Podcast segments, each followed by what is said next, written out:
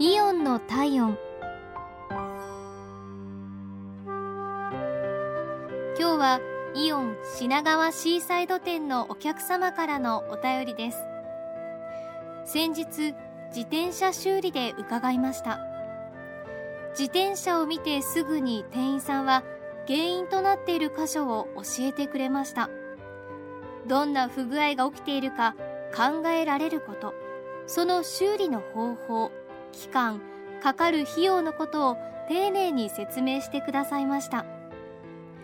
修理から戻った自転車は元通りと言っていいくらい動くようになったんですが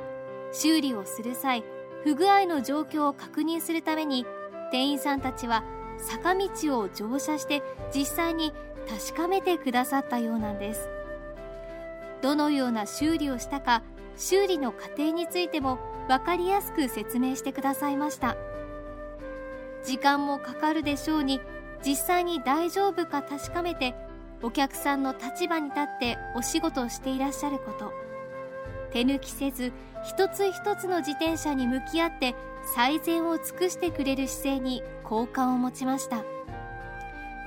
貴重なお時間を使って点検していただきありがとうございました。